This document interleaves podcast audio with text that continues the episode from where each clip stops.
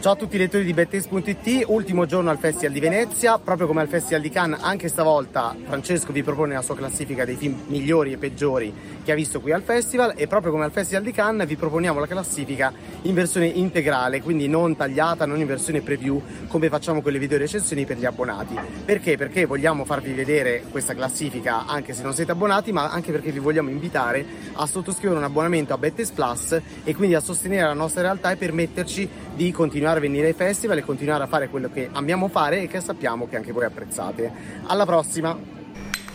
Ciao Bettes.it, classifica 78 di Venezia 78, è la mia classifica eh, personale, soggettiva, parziale, completamente sbagliata, prendetela per quello che è, se, soprattutto cercate di non prendervela, anche se oggi è difficilissimo, mi rendo conto, non prendersela per opinioni cinematografiche diverse da quelle nostre. Siamo a Venezia 78, un concorso, una classifica in attesa che il cinema possa essere di nuovo cinema e, possia, e si possa tornare al cinema eh, un buon concorso, 21 film, un'ottima presenza italiana, tanti film ambientati nel passato vuol dire che non sappiamo proprio niente del presente, o meglio cerchiamo di nascondercelo perché non va benissimo, niente Covid, in Francia invece in concorso arrivò negli ultimi giorni a Cannes quest'anno un film con l'artista bipolare che citava il Covid, o quantomeno lo inseriva, non c'è niente di tutto ciò in questi film e 10 film su 21 ambientati nel passato, la dice lunga, pochissimo sesso, qualche risata, eccoci qua. 21 posto Sundown, Michel Franco è tornato il Buñuel dei poveri, un'altra piccola provocazione, stavolta sull'allevamento intensivo dei suini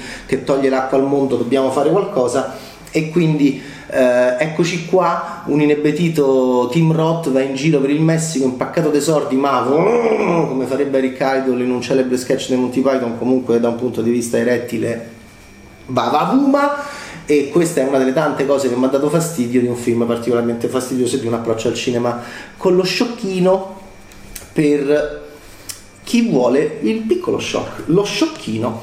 Eh, è meno brutto di Nuevo Orden che vinse il Gran Premio della giuria l'anno scorso, ma è comunque un bruttissimo film, sempre di Michel Franco, number 21, siamo in Messico, impaccati tesordi, rimorchiamo e poi va va vuma ma comunque va bene così. The Power of the Dog, ventesimo posto, Jane Campion, ma come? Insomma, ancora con la, ancora con la sessualità alternativa e repressa nel western, dai, su Brockback Mountain era del 2005, vinse il Leone d'Oro. Fratelli Sisters e First Cow era proprio de, de ieri e Fratelli Sisters era in concorso a Venezia bellissimo altri fratelli nel Montana mh, Benedict Cumberbatch eh, cowboy vaccaro sempre arrabbiato perché appunto eh, sessualmente così. E più scopriamo più ci viene da ridere. Eh, The Power of the Dog lo vedi il cane? No io il cane non l'ho visto nella collina. Mm, c'è un cane in collina. Ma ho visto ba- Cumberbatch mai così vicino alla versione canina del concetto di attore e, e, io lo amo molto ma insomma The Power of the Dog Cumberbatch Cowboy che fa ridere. Jane Campion che peccato però magari vince il Leone d'Oro chi lo sa. Ventesimo posto per me. Poi Spencer diciannovesimo insomma ancora eh, ogni tanto fa questi ritratti di donne importanti del mondo anglosassone protagoniste e, e, e, li fa bruttissimi. Jackie era bruttissimo con Natalie Portman, questo Spencer con Kristen Stewart è bruttissimo anche se lei è quotatissima sia per Coppa Volpi, vi sto parlando in attesa dei premi da sabato mattina. E, um, è un media darling, Pablo Larraín, lo preferisco con i film cileni, il ritratto della cilena, eh ma vabbè, appunto. Invece queste, attenzione, Be the major, be the soldier. Parla tutta così Kristen Stewart nel film, uno, uno, si chiede ma era un po' rinco Lady Diana? E invece no, perché Emma Corrin nella quarta stagione di The Crown era ammaliante, era inquietante, era splendida e quindi questo testo, esattamente come la Campion arriva con un testo eh, senza testa e preceduto da testi più, con molta più testa, anche qui ehm, abbiamo visto Lady Diana e di Emma Corrin nella quarta stagione di The Crown, poi vediamo Spencer, Xavier Daride, diciannovesimo posto, eh, altro film in costume, diciottesimo posto, un piccione ucraino no, spappolato sul vetro non riflette sull'esistenza umana perché? Perché è morto, quando tanto te spappoli muori che rifletti eh, cogito ergo sum, poi eh, se non sei non cogiti. Eh, Big Blisk di Valentin Vasianovic, è, c'è il montaggio interno, estenuante ma non è il montaggio interno del grande cinema di Roy Anderson che abbiamo eh, stupidamente rievocato con le nostre solite battutine orribili.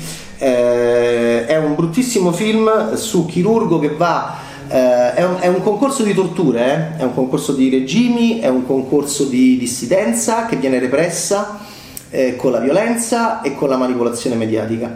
Quindi è un concorso molto su, anche sulle torture. Questo, poi, poi ci sono un po' di torture ehm, un chirurgo si sente in colpa perché vorrebbe, ucraino vorrebbe andare perché beh, fa bene a sentirsi in colpa perché passa le serate a pulire i vinili in un modo tristissimo, ehm, praticamente trascurando tutte l'ex moglie, la figlia, che potrebbe diventare un'ex figlia, infatti a un certo punto si sente così in colpa che va pure lui a, dare, a fare qualcosa gli, per gli ucraini al confine con la Russia e, e poi partirà questa sua odissea dopo il trauma che ha subito eh, Orfeo ed Euridice, eh, anche citata la leggenda visivamente, però lui non è Orfeo, magari eh, no, lui è uno che pulisce i vinili, non è che produce musica, è un chirurgo noiosissimo, montaggi interni noiosissimi, un film molto brutto. Vidblisk di Valentin Vasianovic ce la farà il chirurgo a eh, recuperare eh, la figlia che parla sempre di un altro uomo, chissà come mai perché il padre è noiosissimo. Diciassettesimo posto, un altro film dell'est Europa che mi ha profondamente deluso, Capitan Volkonokov, Bezzal, so buffi, sembrano i Minions, sono vestiti di rosso con gli anfibi neri, hanno pure le cravattine, sono un po' scimmieschi, si somigliano pure altro doppio come nei film di Innocenzo ma insomma, Yuri Borisov che abbiamo adorato in scompartimento numero 6, vedrete quando lo vedrete che bello che è, grande attore russo nuovo che arriva qua, e sto Volkonokov, ambientato pure questo nel passato, fa parte dei servizi segreti che vanno a menare la gente, la repressione dei dissidenti, poi però si accorge eh, che mh, è tutto sbagliato, mamma che brutto film, e va a chiedere scusa come Born. Natasha Merkulova e Alexei Chupov al diciassettesimo posto dalla Russia con Niente, eh, diciassettesimo posto per me Capitan Volkonokov, eh, sedicesimo posto la KH Lorenzo Vigas, bravissimo regista di Ti guardo ai tempi Leone d'Oro, l'ho guardato questo film, Ti guardo 2015 Leone d'Oro, l'ho guardato questo film, non ho visto quasi niente, la KH di Lorenzo Vigas, un bimbo messicano entra in questo Messico che oggi è, eh, vi ricordate Mordor del Signore degli Anelli? Meglio, perché oggi appunto è eh, la terra più mh, diabolica, malefica, cattiva, violenta e pericolosa del cinema mondiale. E declinata in tanti tipi di film, da Rambo a Sicario, in questo caso appunto un bimbo in Messico, nel Messico lontano dalla città del Messico, che pure peggio la città del Messico, pensa un po', entra in questo sfruttamento del lavoro perché è convinto di aver trovato qualcosa che potrebbe essere legata alla sua infanzia, mamma mia. La Caha, Lorenzo Digas, veramente molto brutto, sedicesimo posto. Eh, chi lo produce? Michel Franco. Eh, quindicesimo posto Zibinie Bilo Sladov, l'Hymno Traces di Matuzinski. Ma allora cominciamo già a migliorare, questo fa capire che non è un concorso che mi ha completamente inorridito, perché già dalla quindicesima posizione, insomma, è un film eh, un po' c'è il problema di quel matto dei matti, fra poco ci arriviamo, lunghissimo, però siamo in Polonia nell'83 e Jaruzelski è arrivato da poco, infatti partecipa a una riunione che sta là con gli occhialoni, sta fermo. La cosa più interessante di questo film è un po' come Iannucci con Morto Stalin se ne fa un altro il regime non è proprio morente, ma comunque è un regime che ha sempre molta paura. Il terrore è più in loro che istigano il terrore, ma il terrore è molto in loro perché si fanno fuori tra loro, è colpa tua, è colpa tua. Che è successo? Un fattaccio, hanno menato un ragazzo e con estreme conseguenze e qualcuno comincia a ribellarsi. C'è Solidarnosc, ci sono gli, i giornalisti stranieri, altro film sulla repressione, sulle torture e devo dire che non è malaccio eh, un po' troppo spiattellato, ma devo dire che non è malaccio sto film. Quindicesimo posto c'è il sosia di Ken Loach, che però fa un personaggio molto lontano dall'ideologia di Ken Loach, è un generale di questi proprio che sdum, ma è uguale a Ken Loach, alto, grosso però. Quattordicesimo posto, On The Job, ecco l'ermatto, la carta matta di Eric Matti, di Missing Gate, oh, potrebbe vincere, io vi sto parlando sempre da sabato mattina, chi lo sa. Eh, anche questo, ehm, magari se tagliavi 108 minuti. Se tagliavi l'ora e 48 non era male perché ha portato 208 adesso 208 in concorso Filippine i giornalisti il potere che te si inchiappetta i killer professionisti la pioggia eh, metterlo la sera in concorso degli ultimi giorni davanti a me c'erano i colleghi che proprio stavano in coma profondo Michael, infatti ho visto pure Michael Douglas tra loro e che, che li analizzava, che li studiava. Coma profondo mh, io invece ho resistito on the job The Missing Gate di Eric Matti però sai che c'è, è un po' troppo generico, l'abbiamo visto, eh, siamo alla Pazza, in Bolivia, al nord delle Filippine, anche un altro giornalista, repressione, eh, non pubblica certe cose, eh, redenzione, col Schrader, mo ci arriviamo, e, e, che, e, che, che, e, che, sarà mai, insomma, eh, tutto abbastanza già visto. Pensavo che fosse un po' più matto il film di Eric Matti, però è matto perché l'ha fatta a 208 minuti Tredicesimo posto, The Lost Daughter di Maggie Gyllenhaal, sia un'opera prima. Eh, sì, non c'entra niente Jessie Buckley con Olivia Colman quando Olivia Colman si ricorda di lei da giovane e noi vediamo che è Jessie Buckley, però è un film interessantissimo sulle signore, sulle signore che si rompono le ovaie di essere mamme e vogliono essere grandi intellettuali, un film anche crudele, tratto dalla Ferrante, peccato per un finale veramente molto brutto, ma come ti è venuto in mente Maggie di fare un finale così? Maggie Gyllenhaal che aveva una scena stupenda col verme in chiave sessuale, pochissimo sesso in questa mostra con James Spader in Secretary e qua fa uscire un vermone da una bambola eh, ah. e vabbè chiederemo a Maggie Gillen il suo rapporto con i vermi dodicesimo posto però interessante, film interessante, c'è anche Alba Orvaga. Dodicesimo posto, eccolo il primo film italiano, vedete sta a, praticamente a metà classifica, questo vuol dire che i nostri cinque in concorso non erano male, il buco di Fra Martino, un po' paternalista, un po' pastorale italiana, un po' bozzettismo, eh, non parla nessuno, arrivano i primi boomer che vanno a, a studiare mh, con un abisso in Calabria, abbiamo fatto il Pirellone, siamo andati in su nel 58, pensa un panda, la Minsura, il primo il grattacielo più alto d'Europa, una cosa incredibile, no?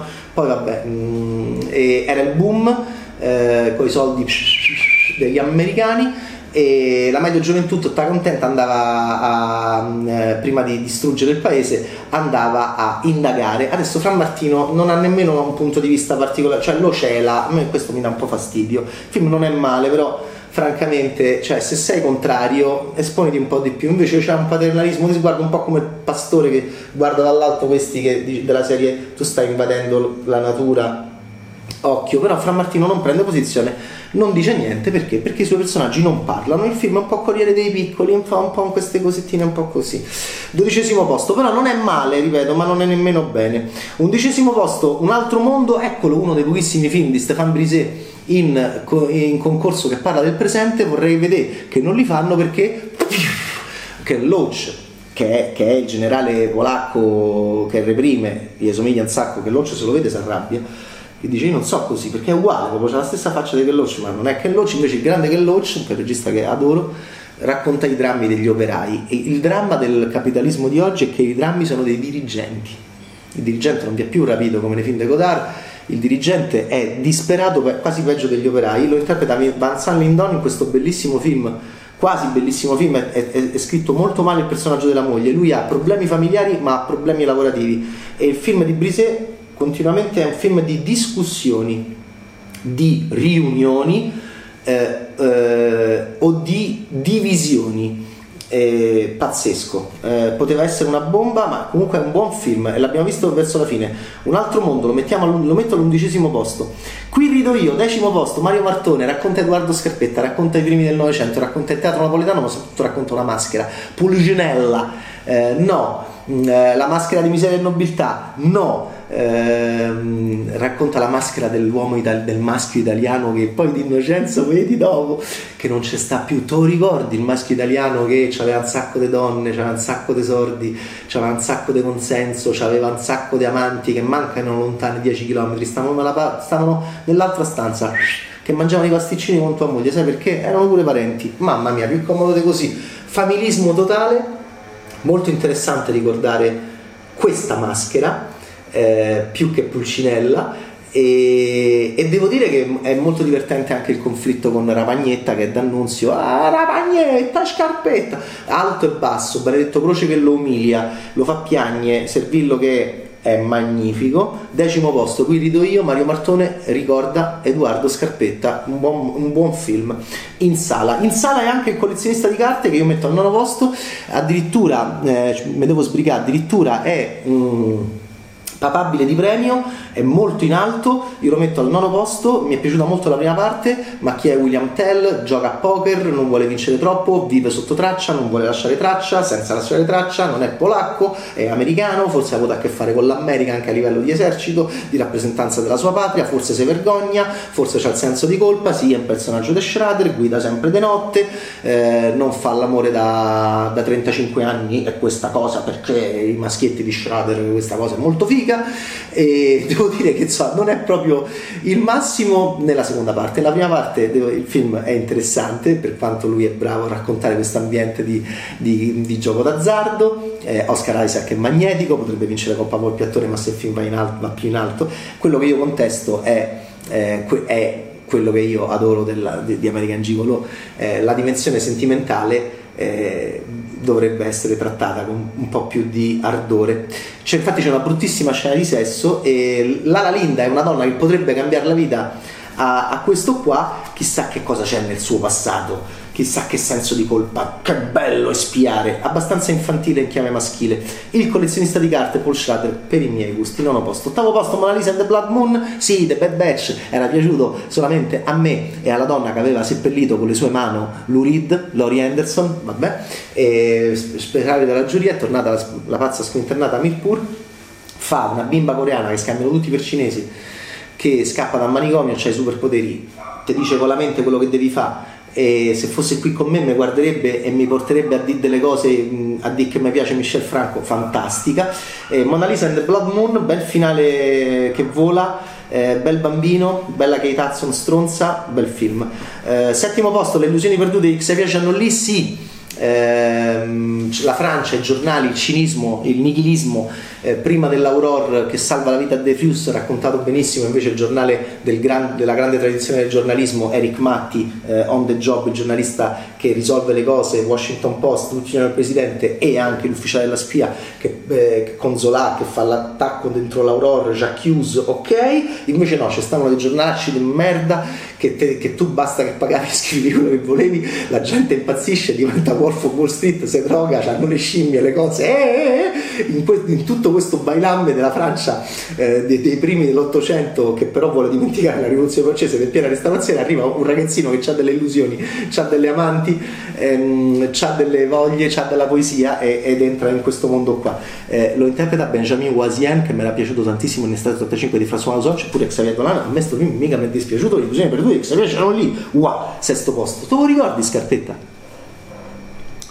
Te la ricordi la scarpetta del maschio italiano che faceva tutto? Te lo ricordi? Che poi è arrivato fino alla fine del Novecento, eh? Cioè, pure con quel politico, te lo ricordi? Bunga bunga, le cose. Eh, ti ricordi quel maschio italiano che fa onnipotente, che ha distrutto tutto? Te lo ricordi? Bene, non c'è più.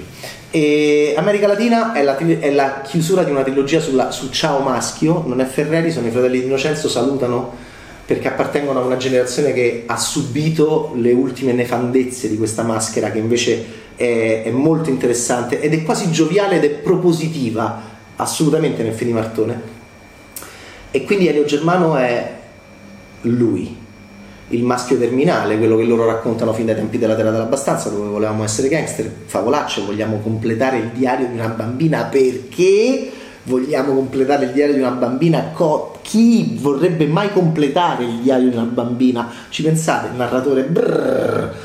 Qui un dentista, qui le allucinazioni, qui un thriller psicologico pulito, preciso, Uh, è una strunzata che la cocaina ti fotte il cervello fra poco arriviamo a lui è una strunzata che il film è stato stroncato perché in realtà sta generando delle grandi anche curiosità come è bello il cinema del thriller che possa suscitare ma cos'è vero, cos'è falso, ma quelle esistono, ma quelle non esistono. Il dentista di Germano, che cavolo combina? America Latina lo metto al sesto posto, è un film che non vedo l'ora di rivedere ed è un film composto che in tre anni chiude una trilogia di tre anni, perché questi hanno fatto tre film in tre anni, sulla fine e sullo schifo del maschio italiano che piange, che odia e che bah, poi deciderete voi che cosa fa perché ci sono dei dubbi e delle riflessioni. Sesto posto, America Latina, Fabio De Meno Innocenzo, mi è piaciuto non poco. Quinto posto, se questi in tre anni hanno fatto tre film, mostrando anche una mm, velocità di esecuzione, tutto il contrario. Terry Gilliam, Terry Gilliam in confronto a un solare Qua arriviamo con questo corpo di cuore acciaio che trascina un macigno, con il ferro che gli penetra nella carne, con lui che soffre un po' gode, Tetsuo di Tsugamoto, Gabriele Mainetti, questo omone gigantesco che ha fatto un film anche più gigantesco di lui che l'ha fatto dimagrire. Io l'ho incontrato Mainetti anni fa, era pelle e ossa. Tutto questo è Freaks Out e tutto questo è dentro Freaks Out. Un film che ha un sapore di ruggine e ossa, un film dove c'è un effetto speciale che mi è entrato dentro nel corpo e, e, che non dimenticherò mai e che ha molto più senso di tante battute e che ci dimostra che il visivo, che l'effetto visivo può essere di una complessità mentale e sentimentale come le grandi battute di Duprat e Mariano Condi, di Woody Allen, di Billy Wilder, di Paolo Sorrentino. Quindi, cioè io.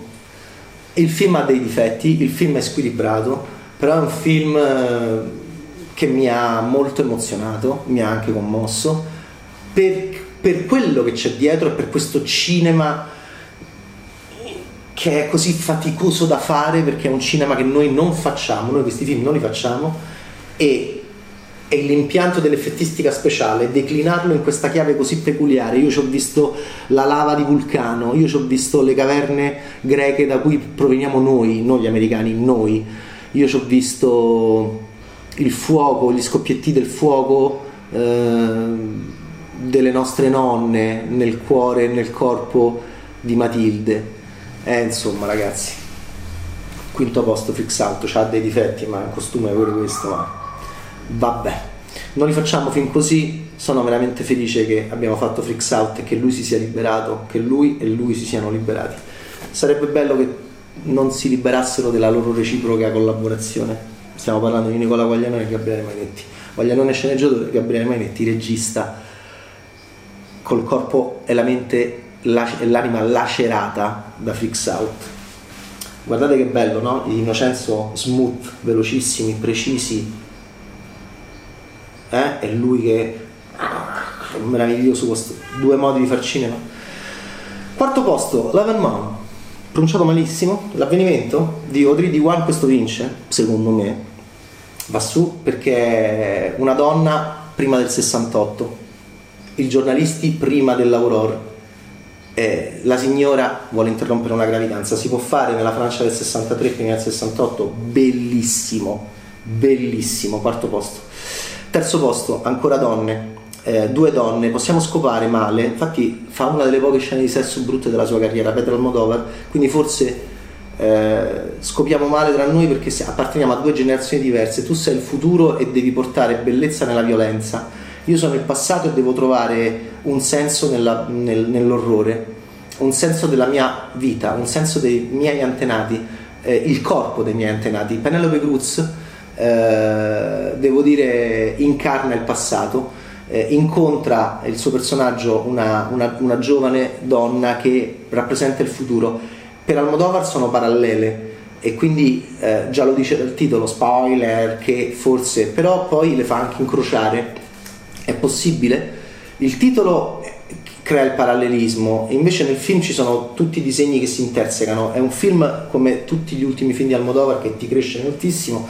L'unico difetto che ha è che arriva dopo Dolori e Gloria, che è il suo, è stata la mano di Dio, che è il suo Roma, che è il suo Amarcord e devo dire che eh, è leggermente meno bello. Madres Parallelas, però lo metto al terzo posto. Secondo posto, come potremmo vivere senza Duprat e Con, come potremmo vivere senza il loro humor, senza i loro artisti schifosi, senza la loro capacità di farci divertire e portarci dentro il mondo dell'arte, che è un mondo, eh, nonostante tutte le shitstorm, però è un mondo molto deresponsabilizzato rispetto agli orrori del presente che riguardano più i politici e i religiosi, poverini, che, che non sanno più che pesci prendere. L'artista è in una zona più di di comfort, una comfort zone, in realtà Duprat e Con questo lo ristrutturano e ancora Penelope Cruz dietro l'obiettivo, ancora Penelope Cruz al comando, è una fotografa però fragilissima, in Almodovar qui è una regista che sembra fortissima, che però potrebbe incontrare delle fragilità quando incontra i maschi,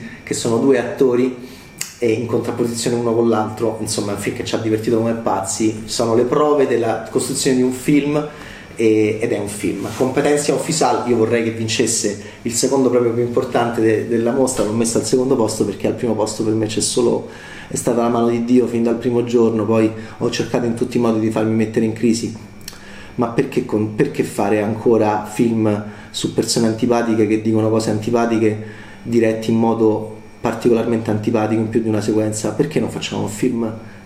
Su persone simpatiche? Perché non facciamo un film su mamma e papà? Perché non facciamo un film su quell'Italia che io poi sento moltissimo perché è la mia anche, in cui i nostri genitori compravano la seconda casa, i nostri genitori ridevano, i nostri genitori litigavano, i nostri genitori si tradivano, ma non era scarpetta, era una cosa più paritaria, più conflittuale, perché le donne stavano meno buone rispetto a, a, a, all'Italia di scarpetta perché non torniamo a fare un film su, sulla vita? Su, perché, perché, non torniamo a fare un film dove non siamo misogini? Eh, finalmente Sorrentino fa un grandissimo film come può fare sempre perché è un genio del cinema e io ho rivisto L'uomo in più, è un film in più perché è il ricordo di quello che lui vide e quello che lui ascoltò anche di musica perché hai Walkman comincia come Miami Vice finisce come chiamami col tuo nome in mezzo ci sta. È stata la mano di Dio stupendo, struggente, commovente enorme, divertente intelligente eh, ricco laddove c'è stato tanto vuoto negli anni precedenti. Che meraviglia. Lo aspettavo al varco. È arrivata secondo me una nuova fase è arrivato un nuovo, un nuovo mondo è arrivato tutta una nuova parte di carriera che non voglio fare, però che deve essere anche premiato secondo me, perché è per me, senza alcun dubbio, il film più bello di questo concorso numero 78 di Venezia che mi ha emozionato e che mi ha fatto riflettere. Ringrazio i miei colleghi, Gabriele, Bianca, Beatrice, Alessia, Andrea Francesco Berni, Gabriele Lingiardi, Matteo Suman che non ho visto mai, però una volta ho sentito Berni che ci parlava al telefono. Ringrazio tutte le persone che sono state anche così carine con me in questi giorni, mentre camminavo sfatto e sfrantegato, sempre con tutti questi film nel cuore, nella testa. Speriamo di tornare al cinema, però questa Venezia sono sempre queste parentesi che un po' mi colpiscono, soprattutto per come ho vissuto questi ultimi anni, molto da solo, come tutti voi, molto isolato, senza il contatto. E quindi eh, questa idea non vorrei che fosse un'oasi come l'anno scorso, non è colpa di nessuno ovviamente, però è finita la 78esima edizione della Mostra del Cinema di Venezia, questa è la mia classifica, ringrazio tutti e speriamo di vivere tutti questi film insieme al cinema nei prossimi mesi e di non ritrovarci in un'oasi l'anno prossimo qui a Venezia. Un bacio.